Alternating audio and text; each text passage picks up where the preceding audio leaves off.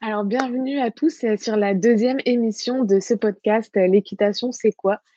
Euh, À partir d'aujourd'hui, on va développer le concept de, l'émission, c'est-à-dire que chaque émission va présenter une discipline un peu plus en détail ou un aspect de l'équitation plus en profondeur. Puis c'est ça qui va constituer la première partie de l'émission aujourd'hui. Et euh, en, deuxième partie, on va parler un peu plus de l'actualité euh, de l'équitation dans le monde. Alors évidemment, euh, c'est quand même pas mal limité en ce moment, on sait tous pourquoi, mais heu, quand même. Donc pour reprendre, un petit peu plus précisément, ce qu'est le le saut d'obstacle, donc le CSO, concours de saut d'obstacle. Pour faire court, le couple, donc cavalier-cheval doit franchir une série d'obstacles, heu, qui sont répartis dans un terrain et en un temps limité, heu et tout ça dans un ordre précis. Il y a plusieurs sortes d'obstacles différents, comme par exemple, on a des auxerres, donc hem, faut savoir que c'est 2 plans dans le même obstacle. Souvent, c'est plus large que les autres. Heu, ensuite, on a le vertical, donc comme son nom l'indique, il est droit, un seul plan, puis pour vous donner une idée, c'est comme une barrière, par exemple. Ensuite, on a l'aspa ou triple barre, selon, selon les endroits où on se trouve. Hem, c'est plusieurs barres sur plusieurs plans qui vont, heu, crescendo. En fait, c'est un obstacle montant. Heu, ensuite, on a le bidet ou la rivière selon le niveau du cavalier.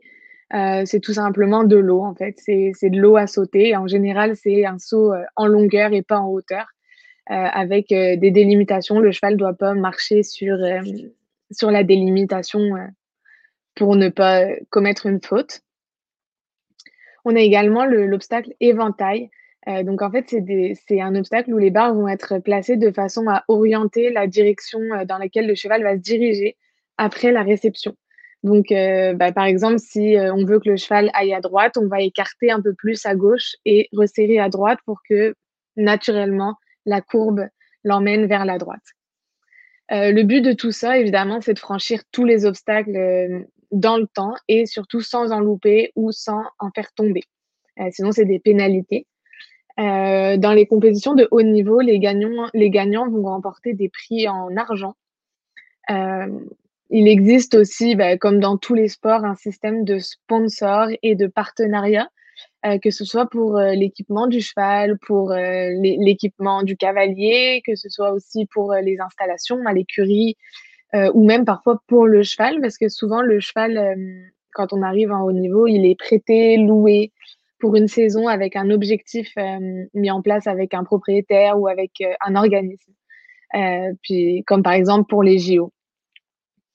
Donc comme je disais, la semaine dernière, le CSO ou concours de saut d'obstacle, c'est l'une des disciplines, les plus pratiquées et les plus répandues, heu, pour ne pas dire, heu, la plus pratiquée et la plus répandue au niveau amateur, donc loisir, tout autant que dans le haut niveau. Hem, généralement, quand on parle de de d'équitation, heu, les gens qui s'y connaissent un peu, ils pensent, au CSO. Puis le nom varie un petit peu selon, les endroits où on se trouve. On appelle ça aussi jumping en anglais dans les pays anglophones et Hem, donc les circuits, heu, de compétition puis l'entraînement en saut d'obstacle, heu, vont différer, selon les pays. Quand on parle de niveau loisir, de niveau amateur, il y a des noms différents, des des techniques différentes pour s'entraîner. Il y en a qui sont plus, heu, basées sur le dressage et cetera. Heu, mais lorsqu'on passe au haut niveau, il y a des standards qui sont imposés, des règles, tout plein de conditions qui sont imposées par la Fédération équestre internationale. Heu, puis chaque année, ces règlements sont revus et édités, heu, pour déterminer les conditions des compétitions, comme par exemple les qualifications, heu, les dates, heu, et cetera. Donc pour la petite histoire, puis d'après, l'encyclopédie canadienne, plus précisément, c'est en 1840, heu, qu'a lieu la première course de saut d'obstacle en Amérique du Nord britannique et hem, plus particulièrement, je vous le donne en mille, à Montréal. Heu, depuis 1922 par contre, hem, la foire royale d'hiver de l'agriculture qui se donne, heu, chaque mois de novembre à Toronto, marque l'émergence du Royal Horse Show, le plus grand événement équestre international au Canada. les premières épreuves équestres des Jeux olympiques modernes, telles qu'on les connaît aujourd'hui, sont tenues à Paris en 1900 et comprendront entre autres le CSO évidemment. ensuite, en ce qui concerne rapidement les femmes, les femmes sont très présentes dans l'équitation, encore aujourd'hui. Mais euh, elles n'ont été admises aux Jeux olympiques qu'en 1956 euh, dans la discipline du saut d'obstacle. On rappelle euh, quand même, parce que c'est important, que l'équitation est l'une des seules disciplines olympiques où les femmes et les hommes participent aux mêmes épreuves. Donc c'est des épreuves mixtes où les femmes et les hommes sont au même niveau, concourent au même niveau.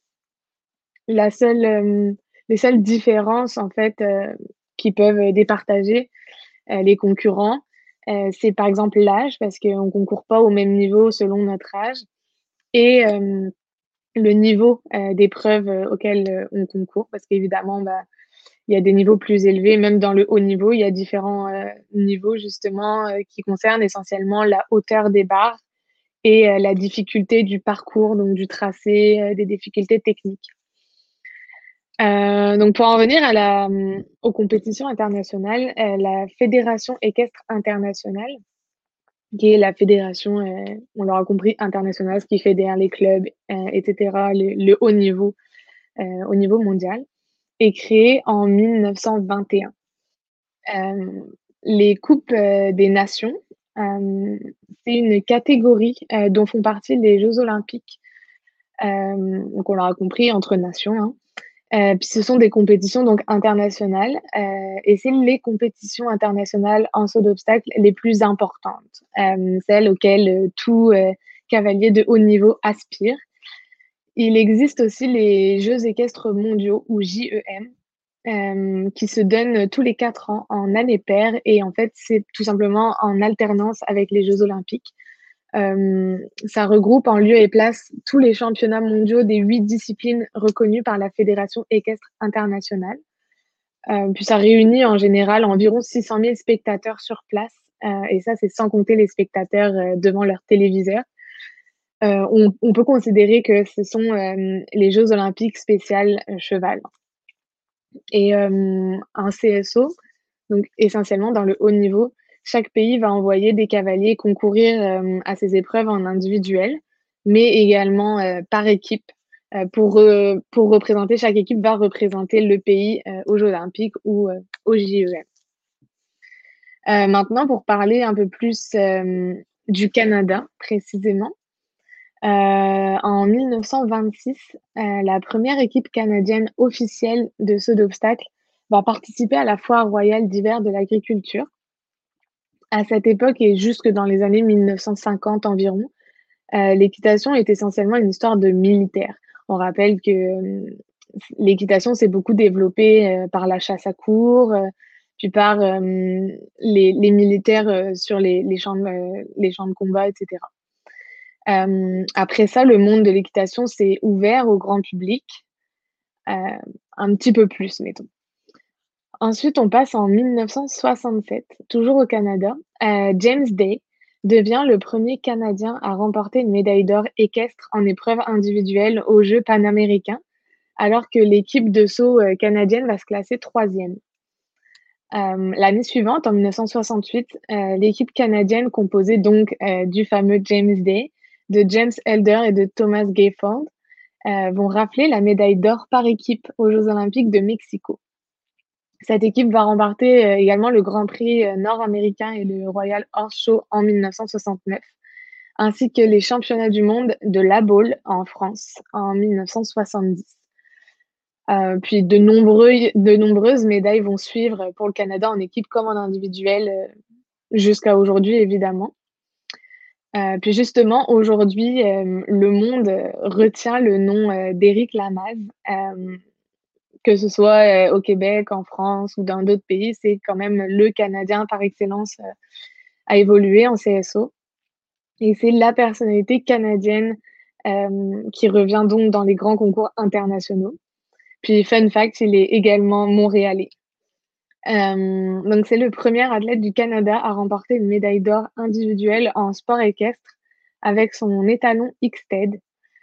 Et à la fin de la saison 2008, il occupait le premier rang du classement mondial en saut d'obstacles. C'est-à-dire que la Fédération équestre internationale dresse un classement, où elle classe les meilleurs cavaliers, de CSO, en l'occurrence, grâce à leurs performances, à leurs résultats etc.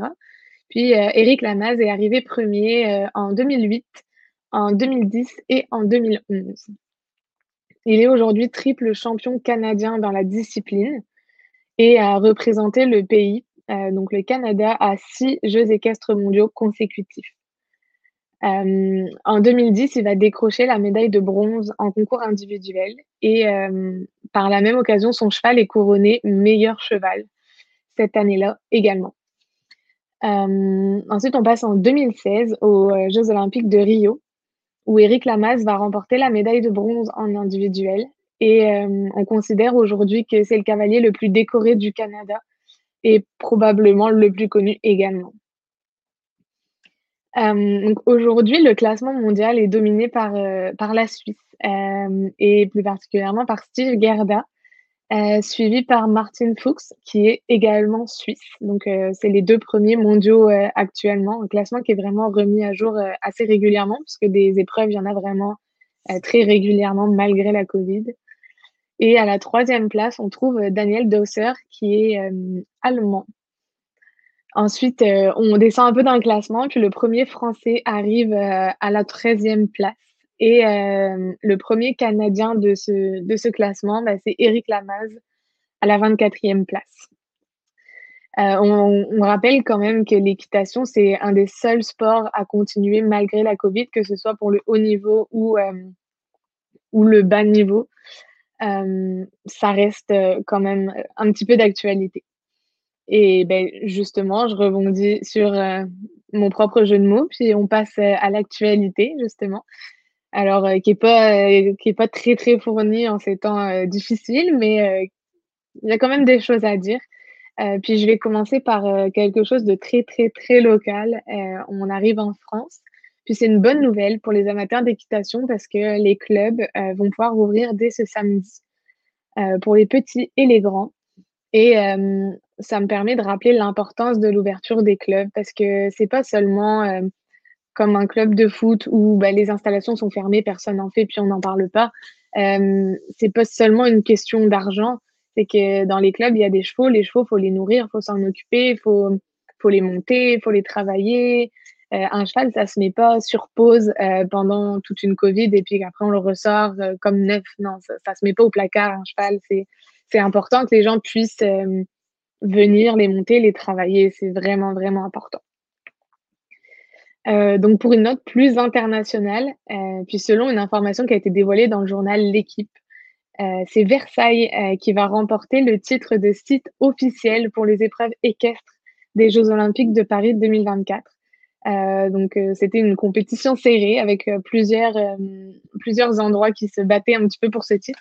et donc effectivement, toutes les épreuves équestres qui vont se donner aux Jeux olympiques de Paris 2024 se dérouleront sur sur les terrains de Versailles. En ce qui concerne rapidement les, derniers, euh, les dernières épreuves euh, qui, qui, ont été courues récemment, euh, donc on appelle ça des CSI, c'est des, des, concours de saut d'obstacles internationaux en fait. Donc on a le CSIO 3 étoiles. juste un rappel, les étoiles, c'est surtout pour la hauteur des barres, en fait, la difficulté du parcours. Euh, ça va de 1 pour le plus facile, entre guillemets, puis ça va jusqu'à 5, euh, qui est là le plus, euh, le plus difficile. C'est là où les barres sont plus hautes, les parcours sont plus compliqués.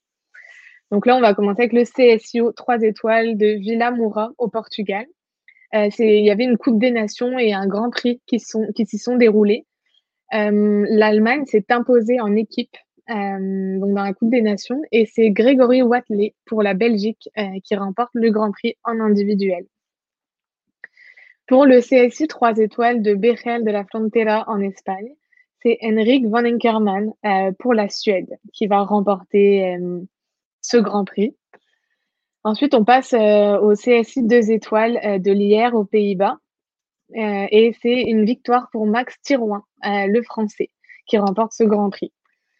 Heu, puis finalement le CSI 2 étoiles de Gorla Minore en Italie, heu et c'est une victoire, heu, pour Steve Gerda, donc notre numéro 1, heu, mondial, heu, on le rappelle pour la Suisse, qui continue de de briller, même en Italie. Alors c'était tout pour aujourd'hui. Merci d'avoir, écouté jusqu'à la fin ou probablement que la moitié, mais merci quand même et si ça vous a plu, ben, rendez-vous, dans 2 semaines pour la prochaine émission de «L'équitation, c'est quoi?» et on parlera cette fois de dressage, hem, puis comme toujours un petit peu d'actualité, heu, malgré le manque cruel d'événements actuels. Bonne semaine.